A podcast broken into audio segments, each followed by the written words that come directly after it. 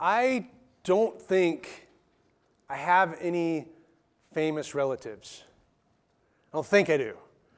I've never gone through, you know, these resources that are available now, like Ancestry thing or some 23andMe, something like that. And I'm not really going through those.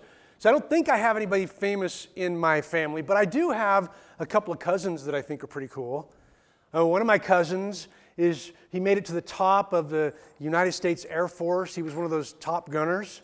So when we saw that remake recently in the theaters, I always thought of my cousin Russell. Pretty, pretty good guy. Pretty hard to make it that. You know, your eyesight has to be like perfect, by the way. Uh, and then I have another group of cousins, really my dad's cousin, that have this farm nearby. And that's pretty cool. You may be familiar with Bauman Farms. That is related to me. I do get a little bit of a discount if I push it. Those donuts are pretty good, though. I mean, you can't, this is October without those donuts. So I have some cousins that I think are pretty cool.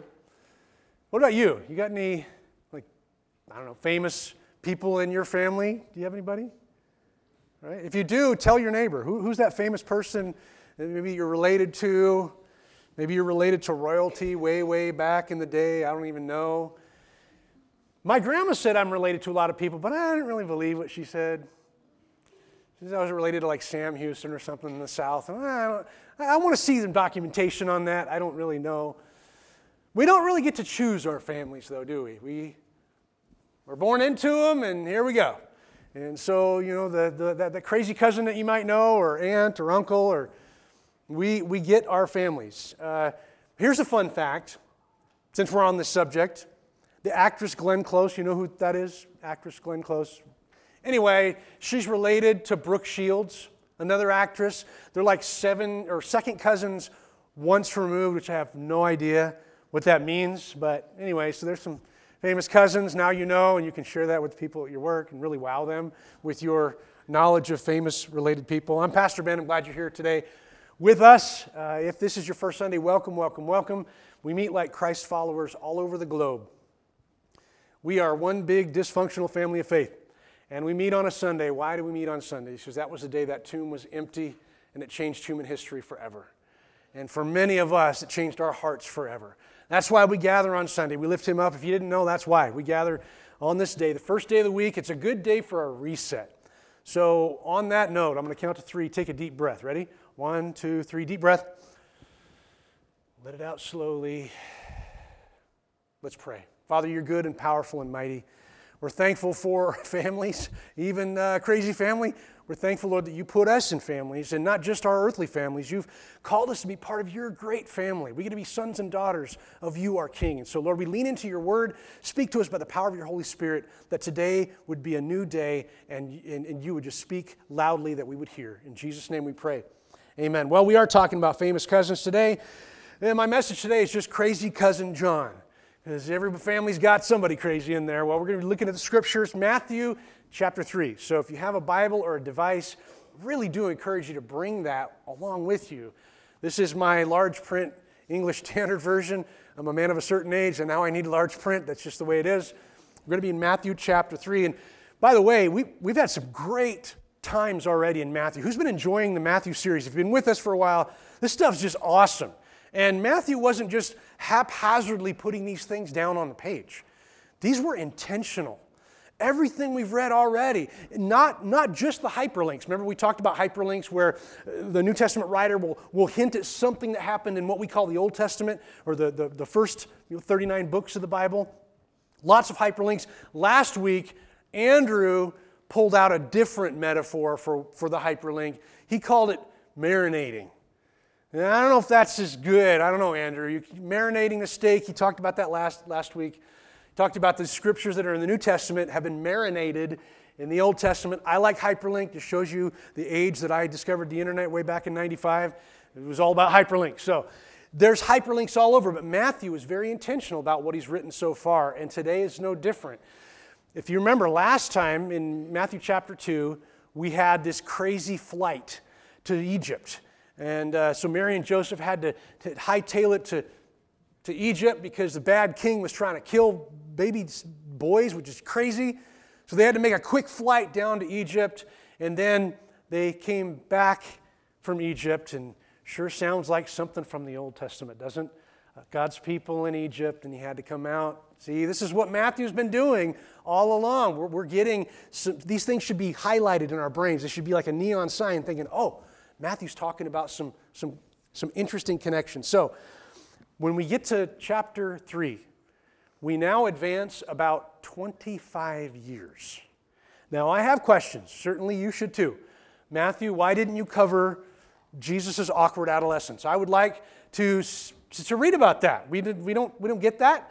We just have little glimpses of Jesus as a 12 year old, as a boy, but, but the gospel writers are all pretty clear. They jump ahead to get to the ministry of Jesus. So it may not show it in your Bibles, but we've just advanced a couple decades. And now we're in Matthew chapter 3. I'm just going to read the first 12 verses. Are you ready? In those days, John the Baptist came preaching in the wilderness of Judea Repent, for the kingdom of heaven is at hand. For this is he who was spoken of by the prophet Isaiah, hyperlink, when he said, the voice of one crying in the wilderness, Prepare the way of the Lord, make his path straight. Now, John wore a garment of camel's hair and a leather belt around his waist, and his food was locusts and wild honey. Mmm. Then Jerusalem and all Judea and all the region about the Jordan were going out to him. Like he was a big deal. And they were baptized by him in the river Jordan, confessing their sins. But when he saw many of the Pharisees and Sadducees dun, dun, dun, coming to his baptism, he said to them, You brood of vipers. he calls them snakes. That's, that's fun. Who warned you to flee from the wrath to come? Bear fruit in keeping with repentance. And do not presume to say to yourselves, We have Abraham as our father. For I tell you, God is able from these stones to raise up children for Abraham. Even now, the axe is laid at the root of the trees. Every tree, therefore, that does not bear good fruit is cut down and thrown into the fire. I baptize you with water for repentance, but he who is coming after me is mightier than I, whose sandals I am not worthy to carry. He will baptize you with the Holy Spirit and fire. His winnowing fork is in his hand, and he will clear the threshing floor and gather his wheat into the barn. But the chaff he will burn with unquenchable fire. That's spicy. That's fiery, is that not? You know, the religious leaders come, they're all dressed nicely, they're probably getting in the good spots. They probably sat in the front. And then John, when he sees them, he's like, You snakes. You know, that's not a good way to fundraise and stuff like that. It's not a good way to get people on your side. Just start calling them snakes. Do that tomorrow at work, whatever. Snakes. No, don't do that. Don't do that to your boss. Bad, bad idea. But that's a, that's a spicy message. We had a little boy living with us for about eight months, and he couldn't say the whole word spicy. So he would just say Pisces. Pisces. So this is Pisces, this stuff right here. And he mentions fire. How many times? Like three times. Like fire, there's like an axe, there's snakes involved. This is some fiery language. So let's let's talk let's break this down because Matthew says in those days. That phrase is interesting because in those days, Israel was kind of a mess. Israel, the, the, the nation, the, the people, the Jewish people, they were kind of a wreck. In fact, at that point in time, there were all these like separate little tribes in the Jewish people. There were the Essenes, there's the Zealots, there's the Pharisees, there's the Sadducees, uh, just all kinds of division in their, their, their, their Jewish family. And so they were very fragmented. At that point, you had the people running the temple, which is where it's really important, right? The temple was where God and humanity were supposed to meet. The heaven and earth come together. And what was happening at the temple? We had these people named Sadducees who were like the priestly class, and they had gotten kind of corrupted with not only the Roman Empire, but also they had kind of developed some Hellenism, which is sort of this philosophy that, hey, body is everything, have fun. They'd kind of corrupted. In fact, Jesus himself will later really come after these folks because they had corrupted the very place where heaven and earth were supposed to come together. So, a fragmented people that had been waiting so long for a prophet to come. The last prophet was centuries ago, a prophet named Malachi. And that was how the Old Testament part of your Bible ends. And then just silence. So there'd been this prophetic silence for so long. And here comes a camel hair wearing bug eater guy named John. And he starts with a fiery message going after the religious leaders who had allowed so much corruption to happen. And it wasn't just the Sadducees either, it was the hyper legalistic Pharisees who were probably bigger in the crowd at that point. John comes with this fire message. So let's talk a little bit about the man, and then we're going to talk about his message, and then we'll talk about his mission so that we're clear on this. Now, who is John the Baptist? That's a good question. Glad you asked it. Baptist is not his last name. It wasn't John Baptist, it wasn't on his business card. Kind of like Jesus Christ. Christ was not Jesus' last name, it was his role. Well, Baptist was the thing that he was doing. But Baptist is kind of a goofy word. And this is a little bit Bible nerdy. I'll just spend two seconds on this. We talk about it in our starting point class, uh, which we just did last week. And uh, when we talk about baptism, baptism it was never a word before the English translators, those first few translations of the entire scripture, 14, 1500, something like that, a long time ago. Well, at that point in church history, church tradition said that the, this, this, this, this ceremony of water could happen in a number of ways. It could be happening by sprinkling. So, some of you that grew up in a Catholic tradition, you might have seen that by the priest. There's, there was sprinkling at that time, there was pouring. More Lutheran traditions, they would pour with a jar and some would immerse in water. Because all of those three were happening and they didn't want to ruffle feathers, the translators decided we got an idea. We're going to create a new word in English called baptism. The Greek word is baptizo, so I wonder where they got that idea. But the actual word in Greek is immerse. So for me, I would like to call John the immerser. And you got to lower your, your voice when you say it like that. You got to say, John the Immerser. You know what I mean? It's, you need a Sam Elliott moment here. John the Immerser. Sounds almost like superhero. John the Immerser. And uh, John had some pretty important parents. He had, he had a dad named Zachariah who was actually of the priestly class and might have known some of those Sadducees that John the Immerser just called snakes. So that's fun and awkward.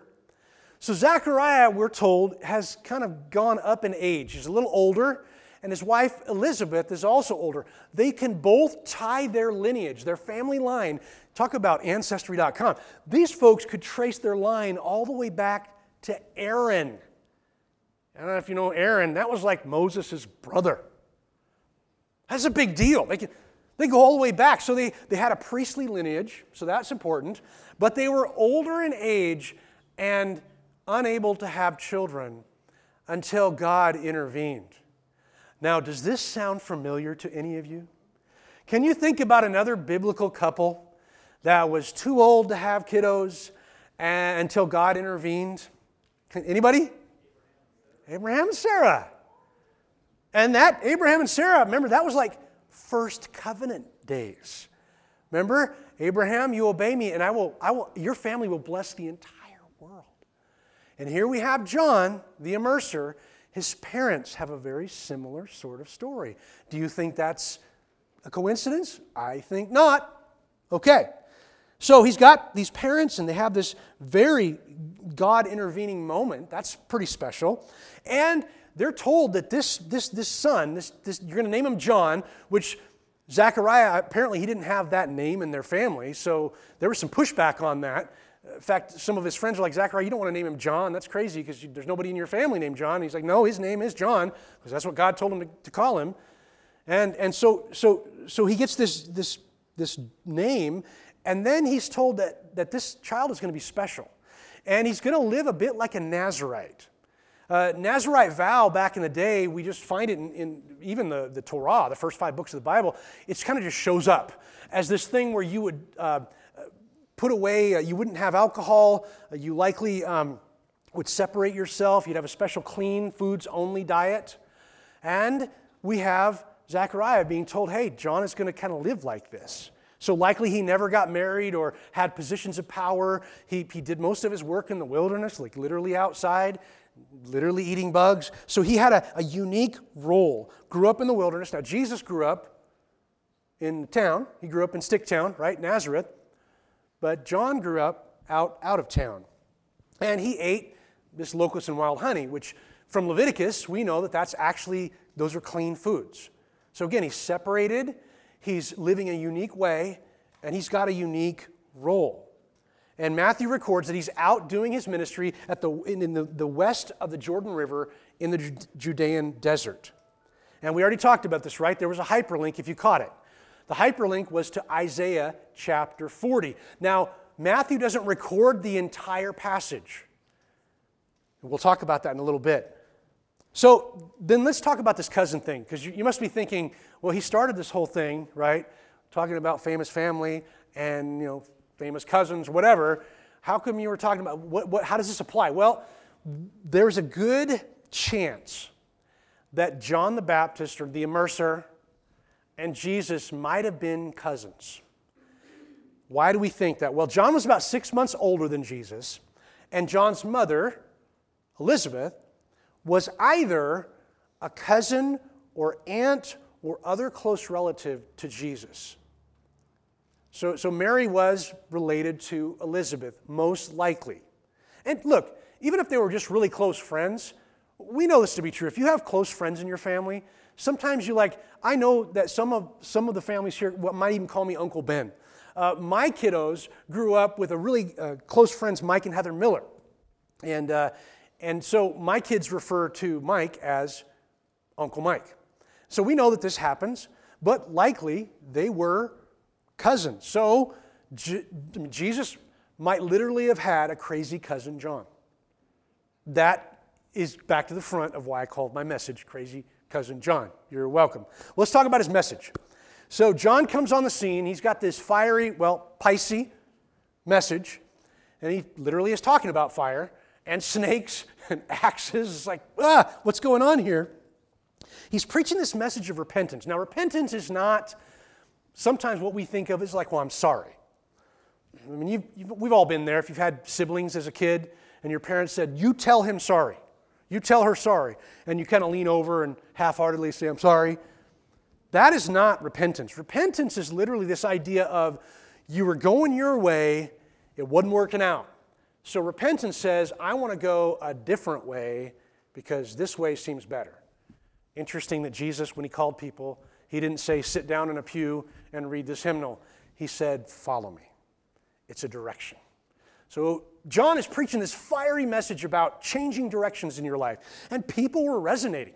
People from all over, it says, were coming out to hear him. You had religious leaders, we already talked about, but you had people that were maybe sort of, they felt like they were outsiders. You had people like tax collectors. They weren't a real great group of people. You know, imagine the IRS collection folks all around us all the time. Well, these tax collectors weren't always real popular.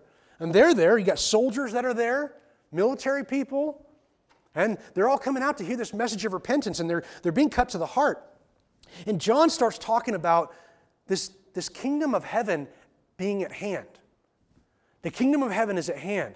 This, this, this idea where God's kingdom is now here.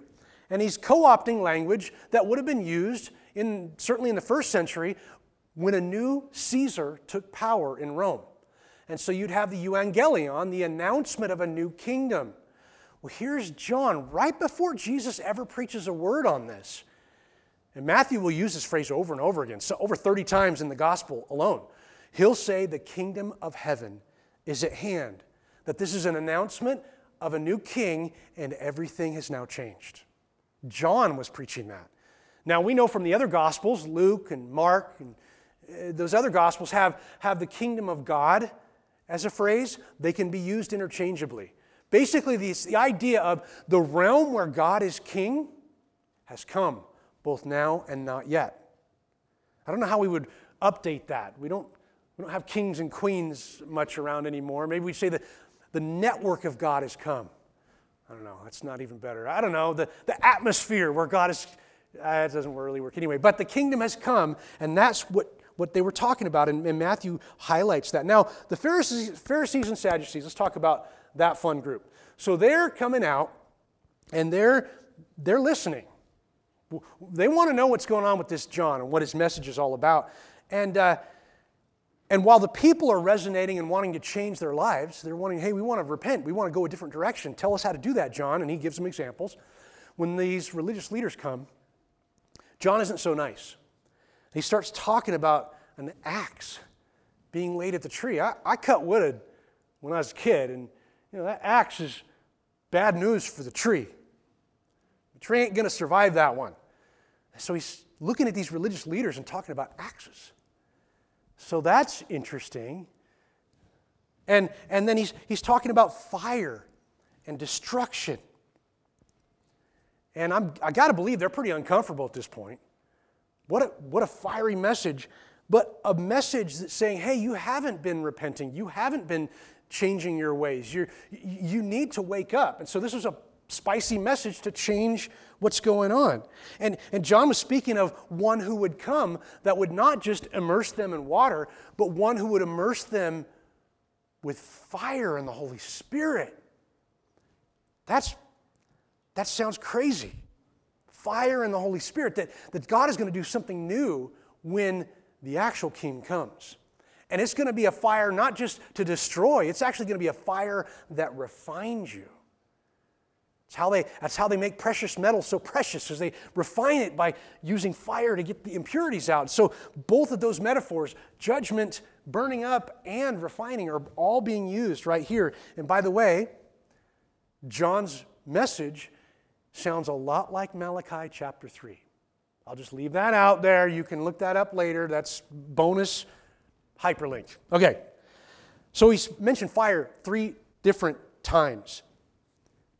Both Malachi and the prophet Joel has some of the same language intermixed in there.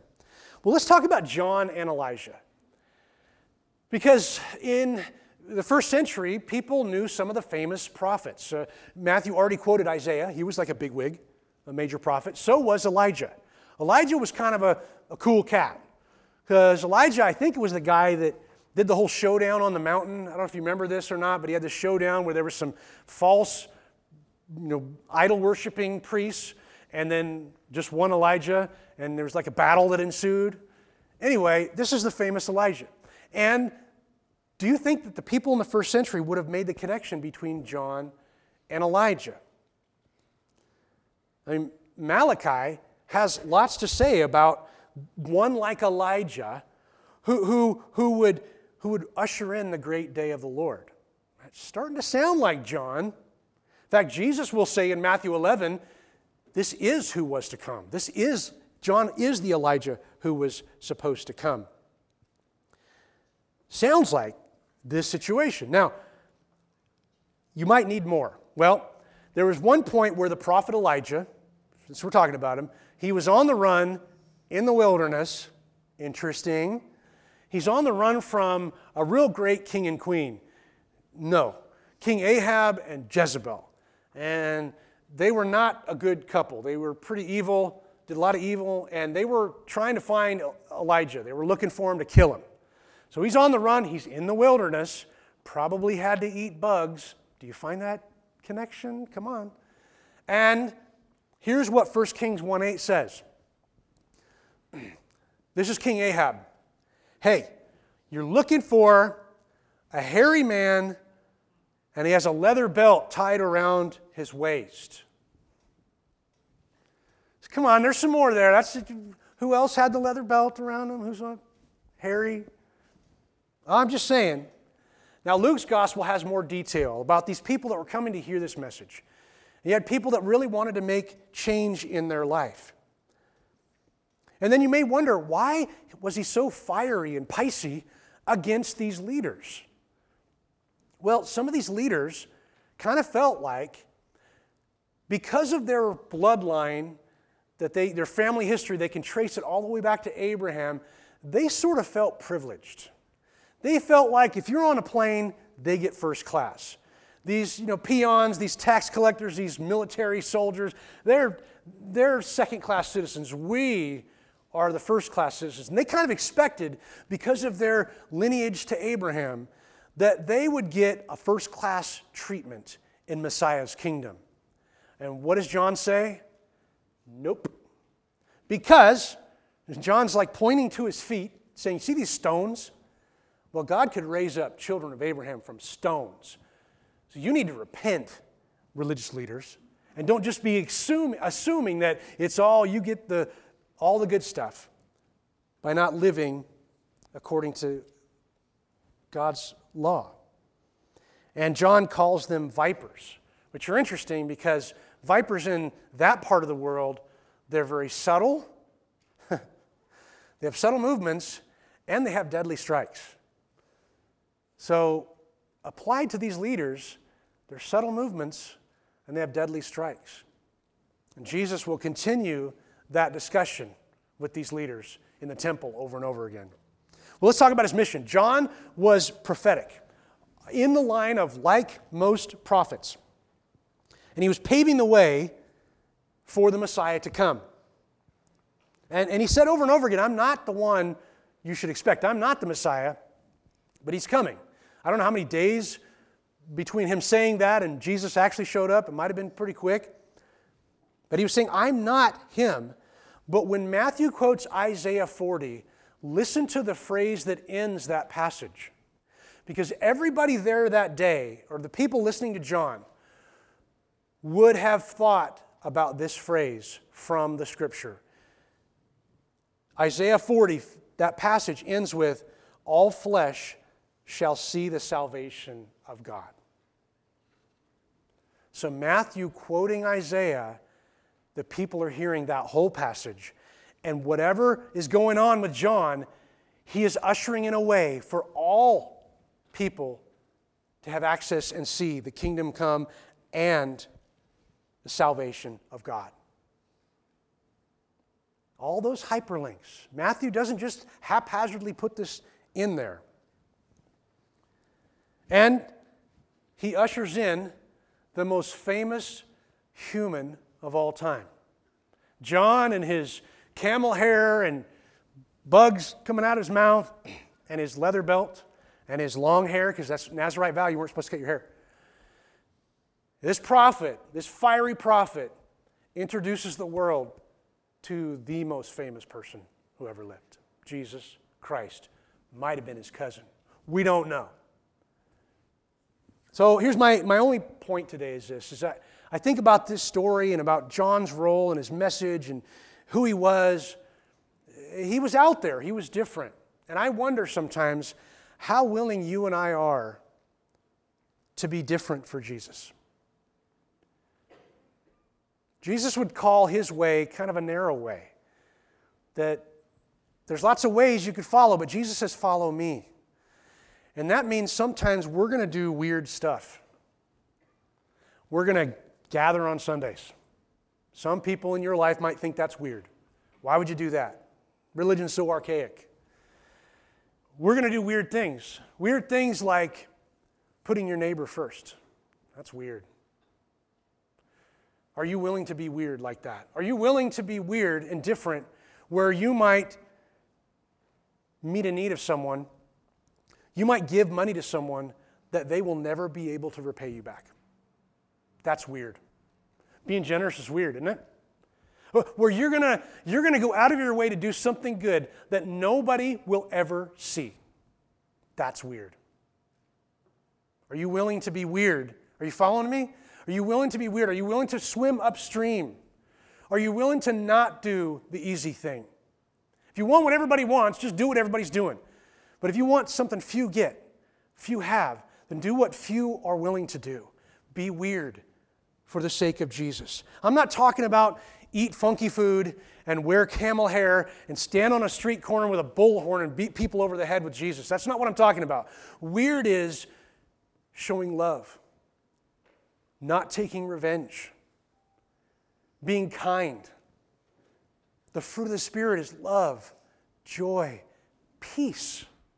Imagine you being a person of peace in the current climate we're in right now. Peace, faithfulness, gentleness, goodness, loving kindness, self control. What a novel concept. Those are weird. And I'm going to challenge you to be willing to be weird. Weird for the sake of Jesus, being weird. Because when we are, it's a signpost with a big arrow on it that the kingdom of heaven is at hand. The kingdom is among us. When people see that, they say, oh, something's going on here. That's different. They're generous, huh? They're not aiming at their neighbor on Facebook. Wow, that's different. When we are different for the sake of Jesus, for the sake of good, people will notice and glorify God. I want us to be different. Imagine a people like us that are willing to be signposts, be weird for Jesus. To be weird, to be kind and loving, and to be putting other people's needs in front of our own. I think we can take a lesson from our crazy, crazy cousin John, the immerser, and be weird for the sake of the kingdom. And when we are, the kingdom signposts are all over. Let's be that sort of people. That's what I pray for me. That's what I want to pray for you. Speaking of prayer, let's, let's pause for a word of prayer now. Father, you're good and powerful. Thank you that you invite us to be weird, to swim upstream, to not do what everybody else is doing. Father, help us to embrace that sort of lifestyle, to walk in the Jesus ways. Father, we repent of areas we've not walked that way. We change direction. Just like John preached about, we change direction, we follow the ways of Jesus, the narrow way. Father, help us to be different for the sake of your kingdom. We pray this in Jesus' name. Amen.